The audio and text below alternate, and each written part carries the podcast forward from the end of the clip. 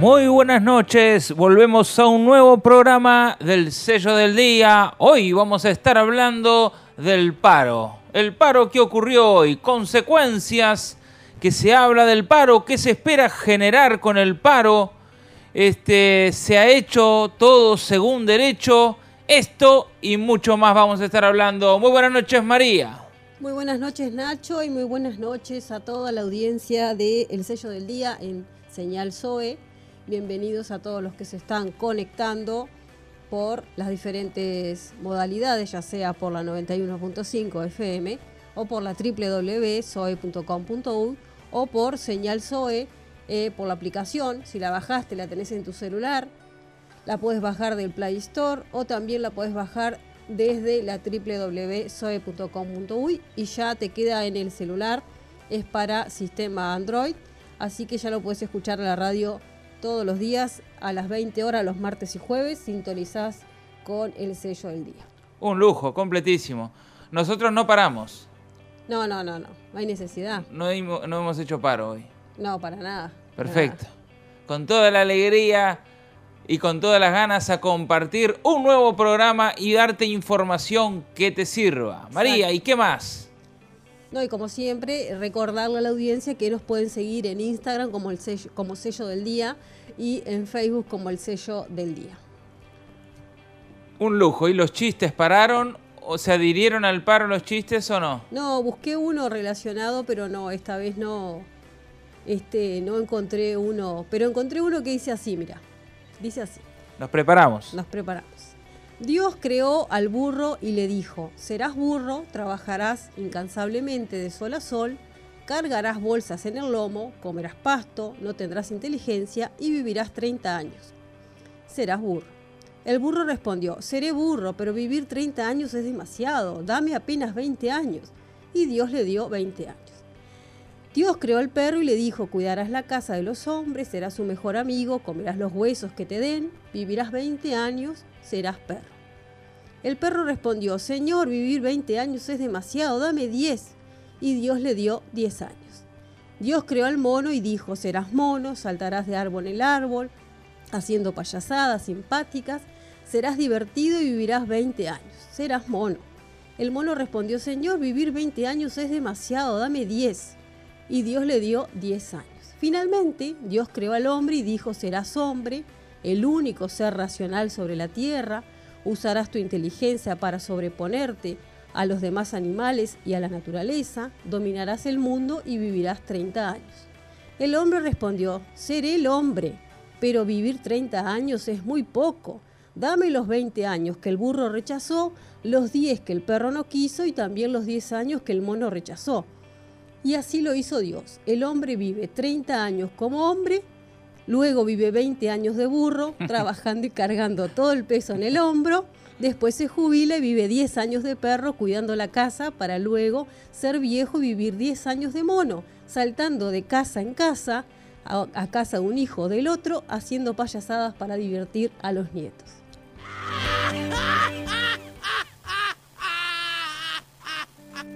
Muy bueno, muy bueno. Me, identifico, me identifico con la etapa de burro. Creo que estoy en la etapa de burro. no, para nada, para nada. Y hablando de mono, encontraron, supiste que encontraron un monito saltando por pocitos. Bueno, ese se ve que estaba en los últimos 10 años. Era traficante el mono. Traficante. Traficante, lo llevaron a, a, a Villa Dolores y, y no se adaptó. Y empezó a armar relajo ahí en Villa Dolores y ahora le están buscando otra casa. ¿Cómo que era traficante? No Otro, bueno, parece que ese era el titular del diario. No lo leí al detalle, pero supongo que tendrá que ver con... Hay dos opciones. Una, que, que el dueño era traficante, que el dueño que... que Estaba la- entrenado para llevar, decís. tipo, Supongo que sí, porque una- parece, por una lo que especie escuché... de dron mono. ¿Eh? Una especie de dron mono. Pues vos sabés que por lo que escuché, por lo que leí por arriba, el mono entraba por la ventana de las casas y, y robaba cosas, se las llevaba. Ah, Era, chorro el mono, no sé si coimero, pero era chorro. Muy bien, arrancamos mon- con humor. ah, un buen chorro. ¿Un dron? ¿Un qué? Mon chorro. Un mono chorro. Este, nos vamos a la música y venimos enseguida para hablar del paro de hoy que está llegando a su fin. Ya venimos.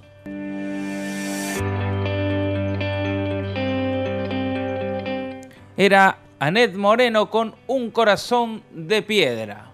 Pero arrancando con el tema que nos convoca, el PIT-CNT convocó a los trabajadores a adherirse a un paro general de 24 horas este jueves 15 que ha pasado, 15 de septiembre, bajo la consigna contra el modelo de la desigualdad.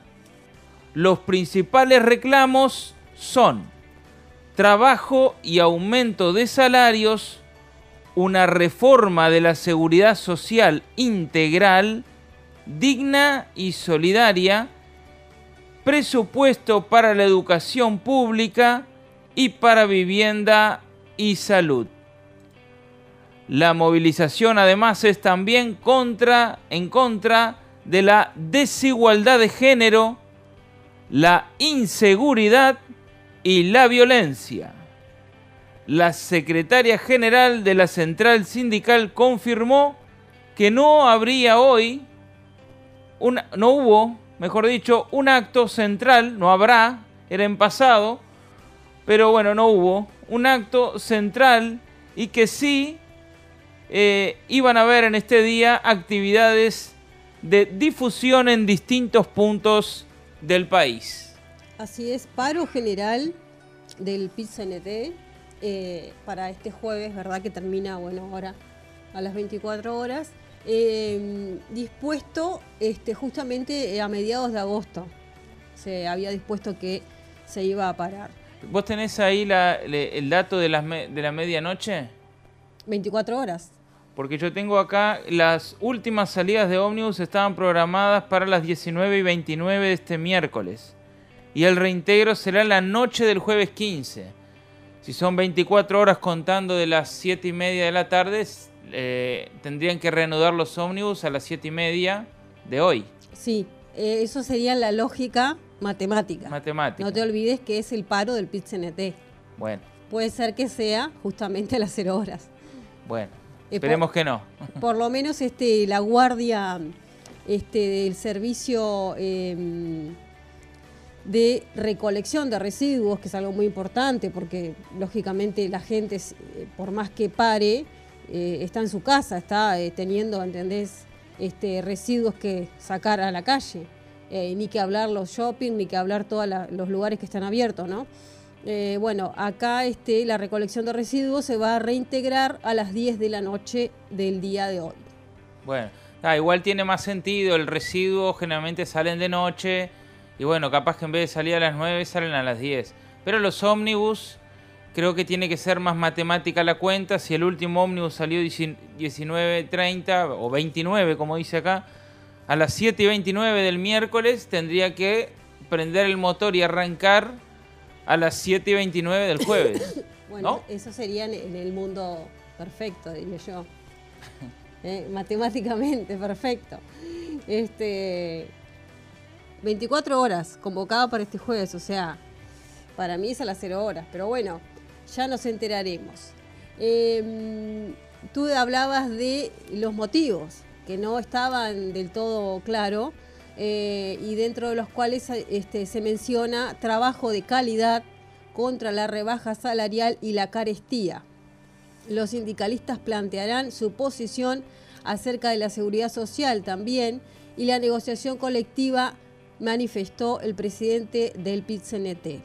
Abdala no aseguró que el sindicato vaya a presentar un proyecto alternativo, pero sí planteará los criterios básicos de lo que entienden son los mecanismos de protección social que se deben desarrollar. Esto mencionado justamente a eh, la ley, el, anteproyecto de ley de la reforma jubilatoria, ¿verdad? Que ya tiene como dos años en discusión. Ya viene de, hace tiempo. Claro, es un proyecto de ley que según hemos escuchado es un proyecto de ley, eso hay que aclararlo, no es ley, eh, ni siquiera está en el Parlamento todavía. Claro, por eso le llaman anteproyecto. Un anteproyecto, o sea, se está haciendo un paro. En algún momento que fue... Esto es alguna de las cosas que critican eh, desde el gobierno, que se está haciendo un paro por un anteproyecto, por algo que ni siquiera entró al Parlamento. Claro, pero este, no te olvides que eh, hace un tiempo se le hace un tiempo corto se le, se le llamó borrador, porque ni tan siquiera había sido, había, no había sido pasado en limpio.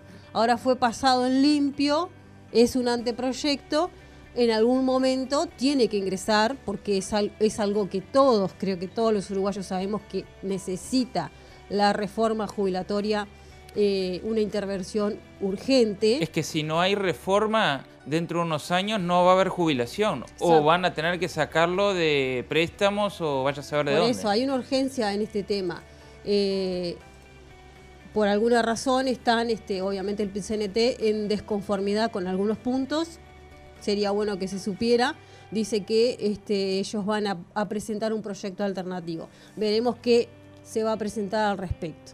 Bueno, según el dirigente del Frente Amplio, están participando en este paro general de 24 horas, adhiriéndose, según nota escrita en el diario El País, voluntariamente mucho más de un millón de orientales, voluntariamente mucho más de un millón de orientales, aseguró este mediodía el presidente del PIT-CNT, Marcelo Abdala, en conferencia de prensa ha tenido una enorme adhesión, tanto en la administración central, en el conjunto de empresas y en todo el sistema educativo público y privado, en la banca pública y privada, en la construcción, en toda la industria manufacturera, en servicios muy importantes, salvo aquellos casos como en la salud, remarcó esto el presidente de la central sindical. Bueno, ahí hay cuestionamientos, ¿no?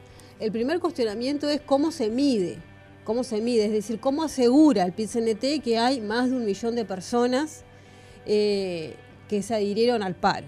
Esa es una pregunta muy interesante y sería bueno que lo explicaran.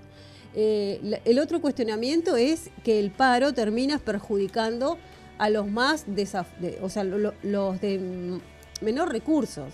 ¿Por qué? Porque la persona que tiene que ir a trabajar y no puede porque, porque no tiene un ómnibus, de repente se toma tres ómnibus para el trabajo, dos, y, no, y de repente uno este, es cooperativa o, en fin, o, para totalmente y no pasa una línea, esa persona no puede este, ingresar a su trabajo, por lo tanto pierde el jornal. Lo otro son los niños que dejan de ir a la escuela y necesitas que alguien te los cuide. ¿Quién los va a cuidar? Si no tenés con quién dejarlos, también perdés de ir a trabajar, perdés el jornal. Algunos pueden solucionarlo mediante el teletrabajo, pero no todas las actividades ni todos los rubros se pueden hacer teletrabajo. Entonces ahí entra justamente este, eh, las preguntas eh, eh, que en los paros a quién realmente este, perjudica, perjudica justamente a las personas que menos recursos tienen y que más necesitan trabajar. Sabemos que los paros son, eh, son un derecho, es, eh, eh, está bien, o sea, pueden hacerlo, tienen el derecho de hacerlo. Ahora, y, en muchas ocasiones se han, se han hecho y, y, podríamos decir que se, se conquistaron derechos legítimos para nuestra ciudadanía a través, no digo de los paros, pero también como herramienta, como herramienta de protesta. Ahora, ante lo que vos decías, María, recién, que hay gente que se ve perjudicada, bueno, habría que analizar si eh, para tomar tal decisión de parar y perjudicar a los más débiles, digamos, o a los más frágiles, o, como se quiera llamar, bueno, si amerita, a ver, si, si es algo importante si es algo que, vale la pena, que es necesario a tomar una medida tan eh, importante, tan drástica, bueno, entonces eh, se puede ameritar el sacrificio y, y, la pérdida de un jornal o de un día de estudio o el sacrificio de las familias de buscar a alguien que quede con los niños o lo que sea. Pero bueno, creo que acá el punto que, que hay que analizar y mirar bien si eh, cuáles son los motivos del paro, si son relevantes o es eh, puro ruido con sonido a política. Y muy probable, muy probable, ¿por qué? Porque se habla de, este, justamente, de temas que tienen que ver, ¿no?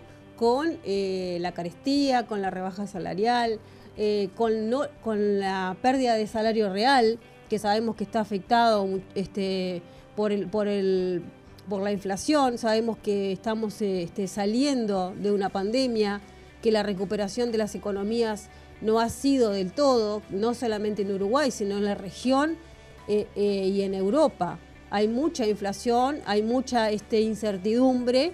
Eh, si bien hay algunos sectores que sí, que no, tuvieron pérdida, pero hay otros que tuvieron y hay otros que no recuperaron incluso la cantidad este, de, personas este, que tenían en su plantilla de, trabajo.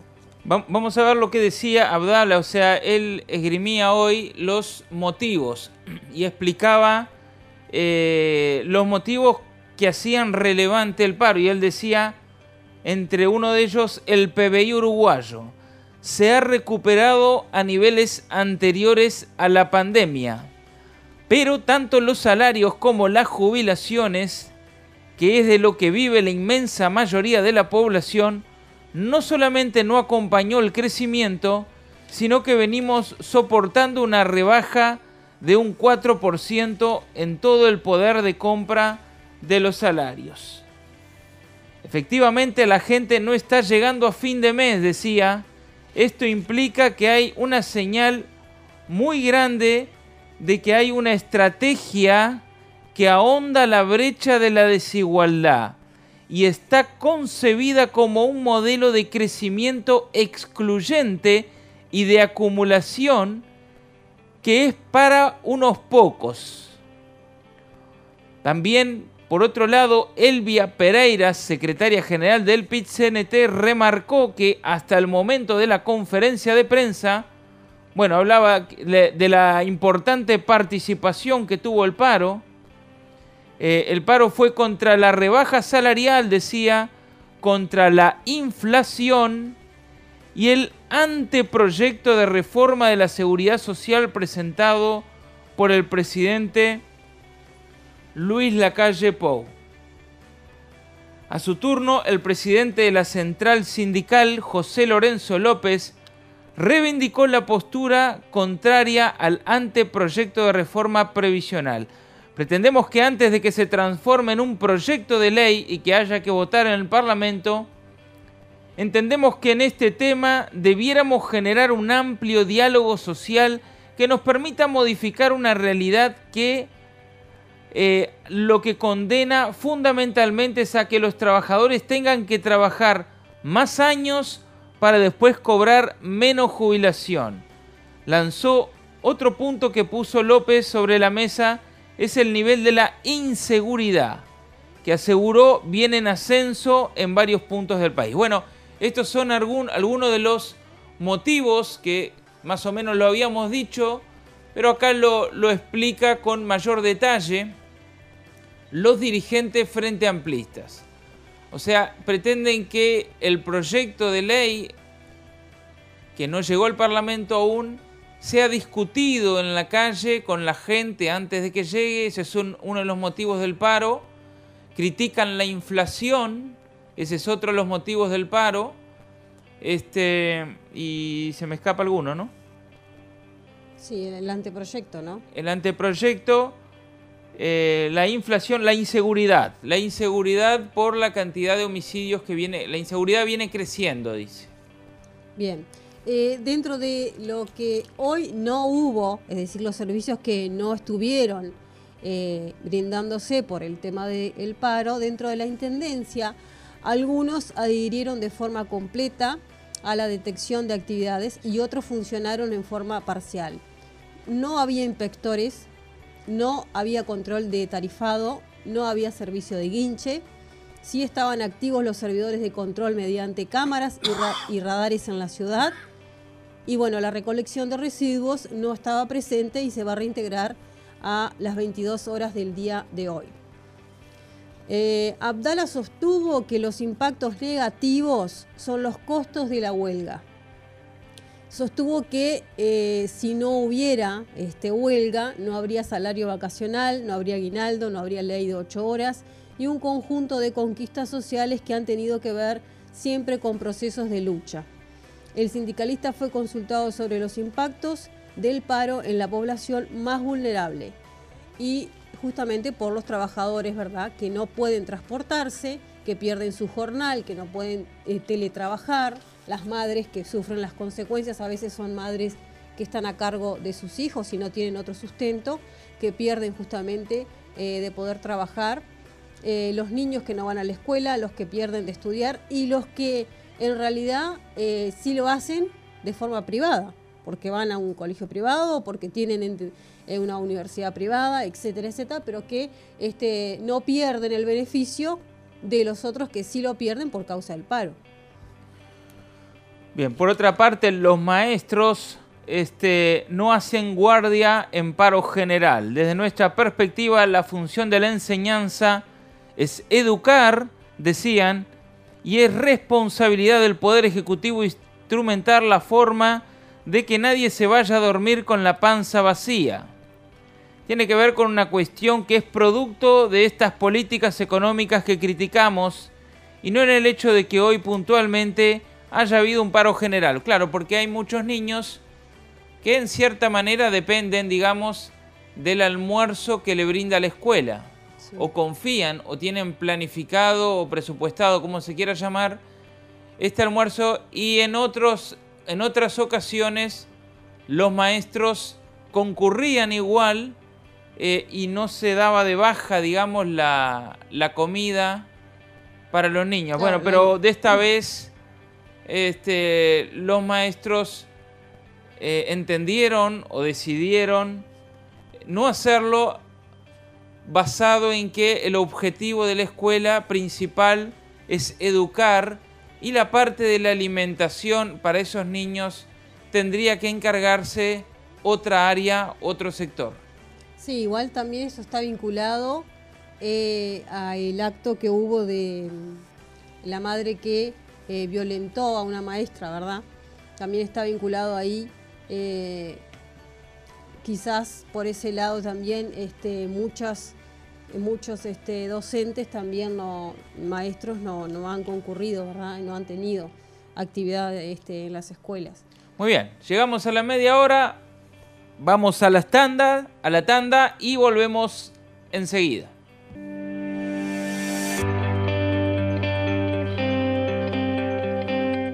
Bueno, y justo este, nos mandaban un mensajito, un oyente de la radio, del sello, y nos decía que él a las 5 de la mañana, cuando salió a trabajar, había mucha gente en las paradas y que esto de la adhesión del millón y medio de personas que manifiesta el PCNT que se adhirió, eh, justamente eh, obligatoriamente o en realidad voluntariamente. No fue voluntariamente, porque muchos obligatoriamente se tuvieron que quedar en su casa, este, porque no les permitía justamente desarrollar su actividad. Y eso es lo injusto del paro, ¿verdad? Porque no permite que las personas que realmente necesitan este, hacer de su salario del día a día, eh, no lo puedan hacer porque, bueno, no tienen transporte, no tienen forma de movilizarse. Pero bueno, pero por otro lado, sobre eso que, comentabas, hubo un comentario, valga la redundancia, de Valeria Ripoll, de, de ADEOM, donde decía claramente, lo escuché con palabras textuales, que la gente, o que todos tenían, todos los del sindicato tenían que participar del paro. Y el que no participaba iba a perder el regalo de Reyes o la canasta de fin de año. bueno, eso, eso siempre, no, A ver, si eso no es una amenaza o, una coerción, una obligación a adherirse, ahí no, no veo mucha libertad en el tema. Bueno, justamente por eso. Justamente por eso el oyente manifestaba eso, voluntariamente o obligatoriamente, porque ahí sí hay una medida coercitiva, porque si a vos te dicen, no, si vos este, estás adherido al sindicato y no participás, mirá que se te van a cortar beneficios. Entonces, en definitiva, ¿qué es? No estamos en una democracia. Estás ejerciendo, entendés, un poder indebido porque tú tenés toda la libertad y el derecho de poder ir a trabajar si querés. Eso sería lo correcto, porque eso sería igualdad.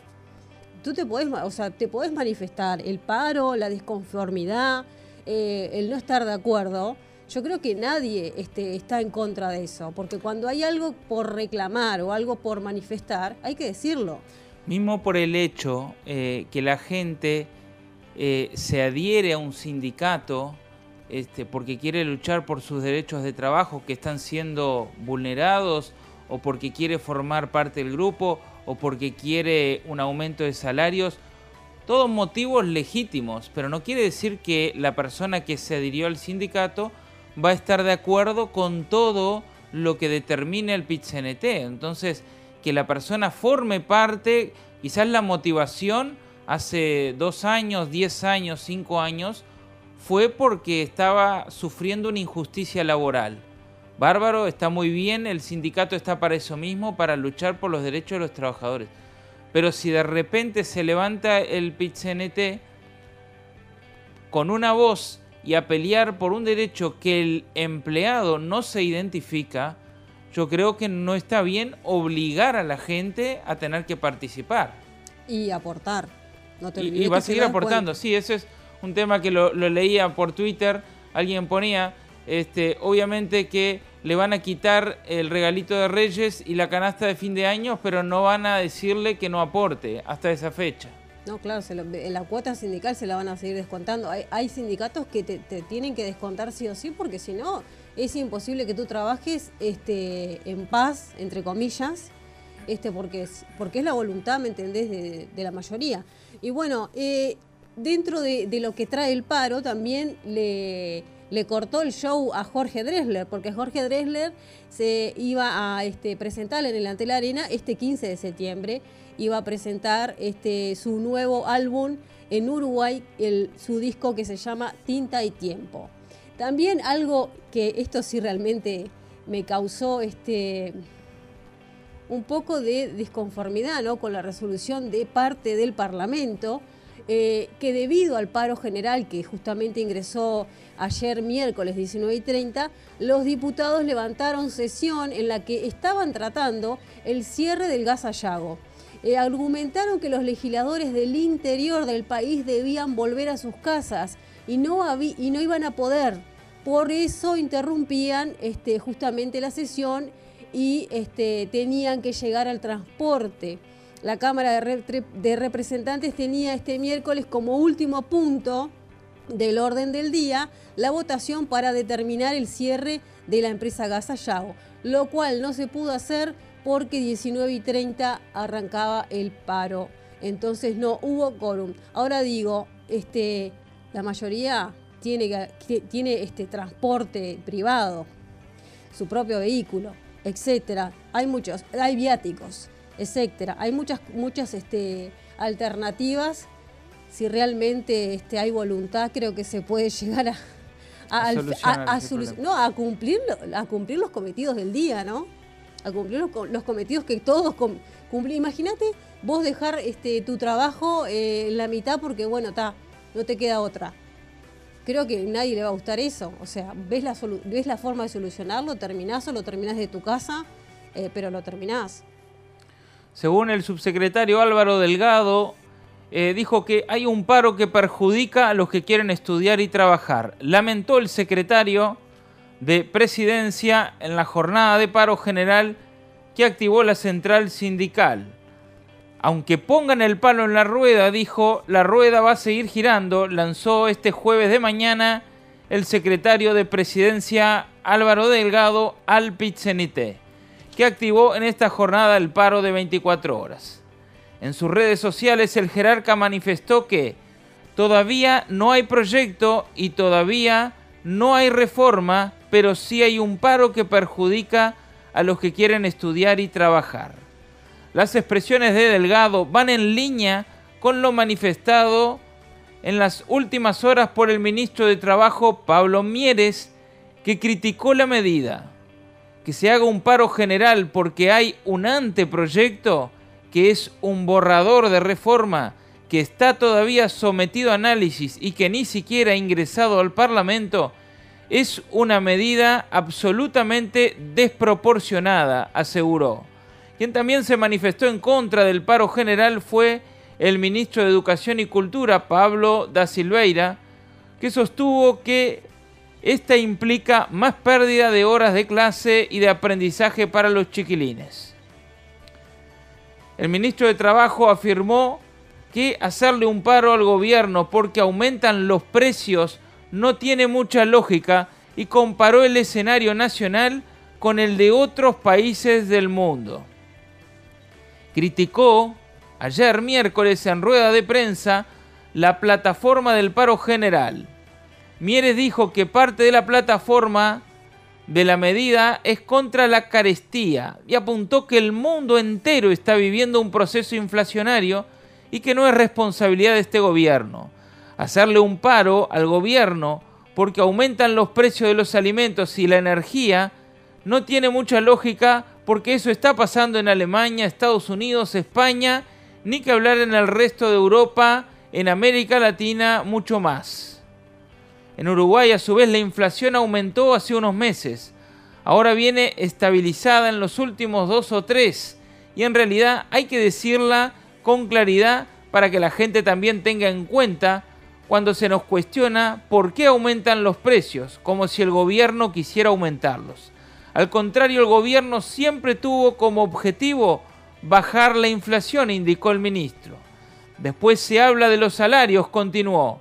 Es verdad que hubo una caída en el poder adquisitivo del salario, pero también es verdad que hay un proceso de recuperación y que hay sectores de trabajadores que no han perdido salario y que además el gobierno tiene un compromiso de recuperación, destacó. Esto decía Pablo Mieres. Sí, otra de las, de las noticias vinculadas a esto, eh, del tema del paro, es que, bueno, eh, se podría llegar a decir, bueno, eh, hay mucha gente que hizo, tiene dos lecturas, ¿no? Que hizo teletrabajo de su casa y eso aumentaría la demanda eléctrica, ¿verdad?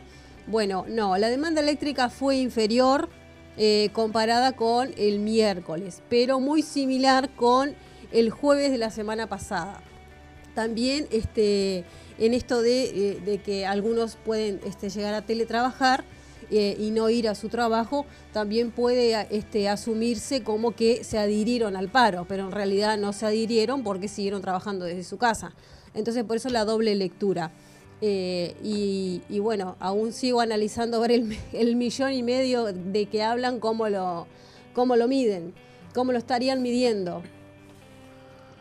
Por su parte, desde la empresa Come, el presidente Juan Piris Quintas dijo a Subrayado que el servicio del jueves sería similar al de un domingo. El sindicato del taxi adhirió al paro, pero circulan vehículos manejados, o circularon, mejor dicho, vehículos manejados por sus propietarios, según informó la gremial única del taxi. En los bancos, el servicio de atención al público se vería afectado por la adhesión al paro del gremio bancario AEU.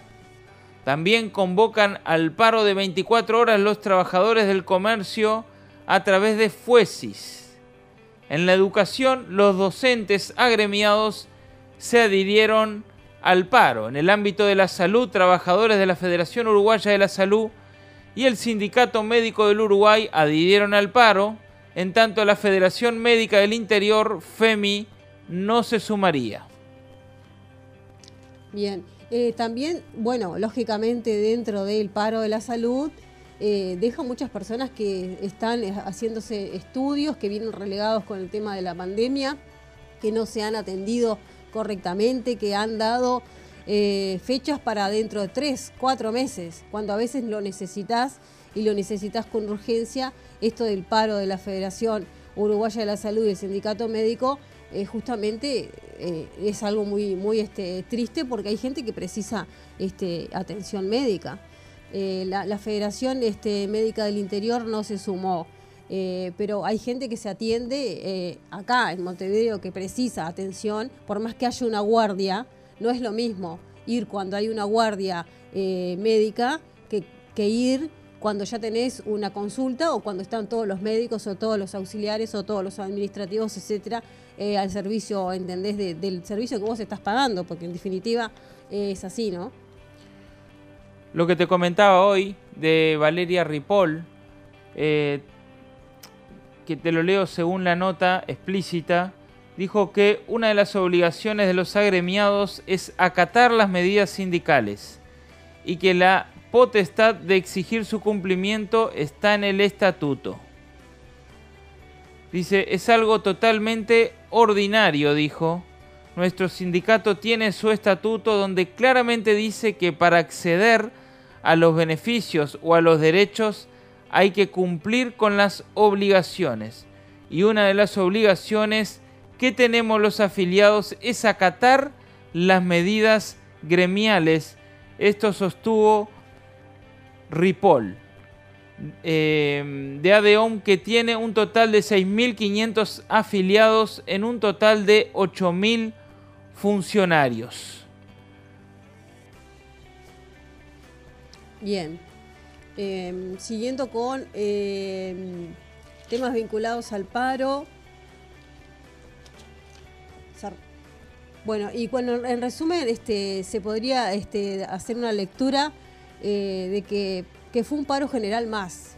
Eh, un paro general en que en realidad, este, por más que hubieron este, algunas guardias gremiales, porque en, la salud, eh, creo que, que, a, mi, a mi punto de vista no creo que sume, creo que en realidad lo que sí suma es buscar soluciones, soluciones para que para que justamente si hay problema de carestía, si hay problemas en los salarios, hay que buscar soluciones para poder mejorar eh, este, justamente que las personas tengan em, que tengan más oferta, que haya más este, manufactura uruguaya, que haya más empresas que den trabajo este, uruguayo.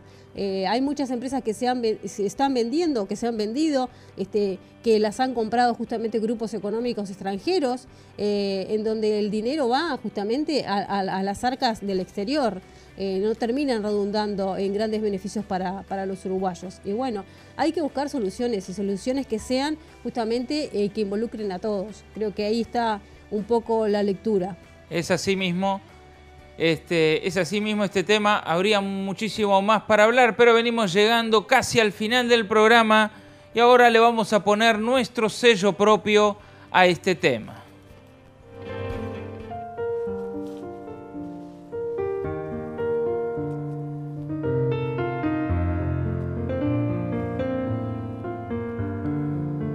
El paro es un derecho legítimo de acuerdo a las normas uruguayas. Claro, no es una obligación.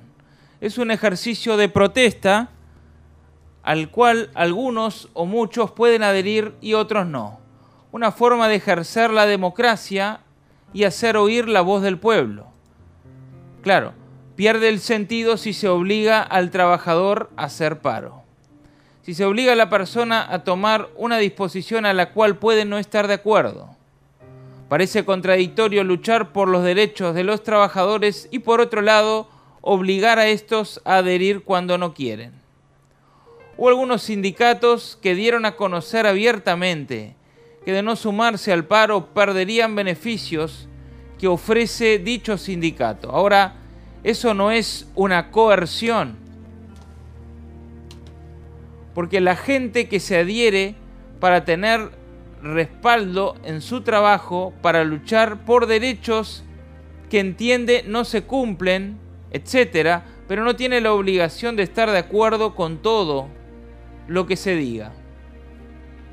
Me pregunto entonces si se pierde beneficio por no tener apoyo en este paro, tampoco le cobrarán la cuota mensual sindical. Se obliga en cierta manera a un trabajador a adherir por la inflación que hay, por la futura ley de seguridad social.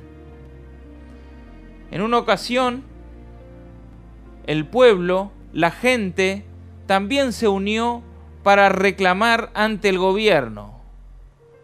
No sé si todos estaban de acuerdo genuinamente con lo que se pedía, pero siguiendo el grito de algunos líderes, todos gritaron para que Jesucristo fuera crucificado.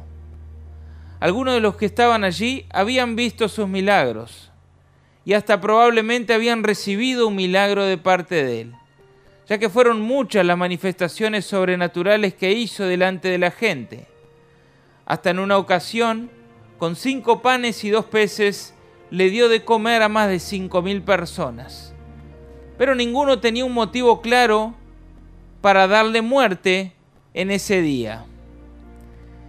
En el libro de Juan capítulo 18 versículo 29 dice, entonces salió Pilatos a ellos, a los que querían darle muerte, y le dijo, ¿qué acusación traéis contra este hombre? ¿Qué, acusación traéis contra este hombre? Respondieron y le dijeron, si este no fuera malhechor, no te lo hubiéramos entregado. Luego en el versículo 19, en el capítulo 19 dice, tomó Pilatos a Jesús y le azotó.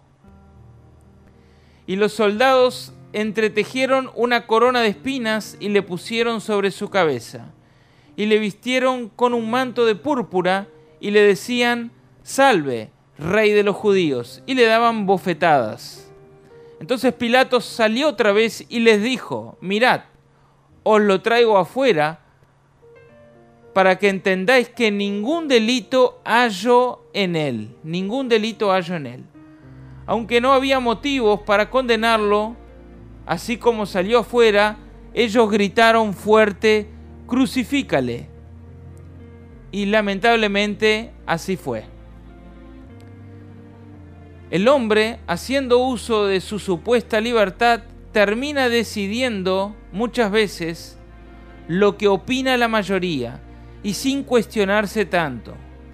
Jesucristo murió y resucitó, como había dicho, y nos está llamando a seguirle.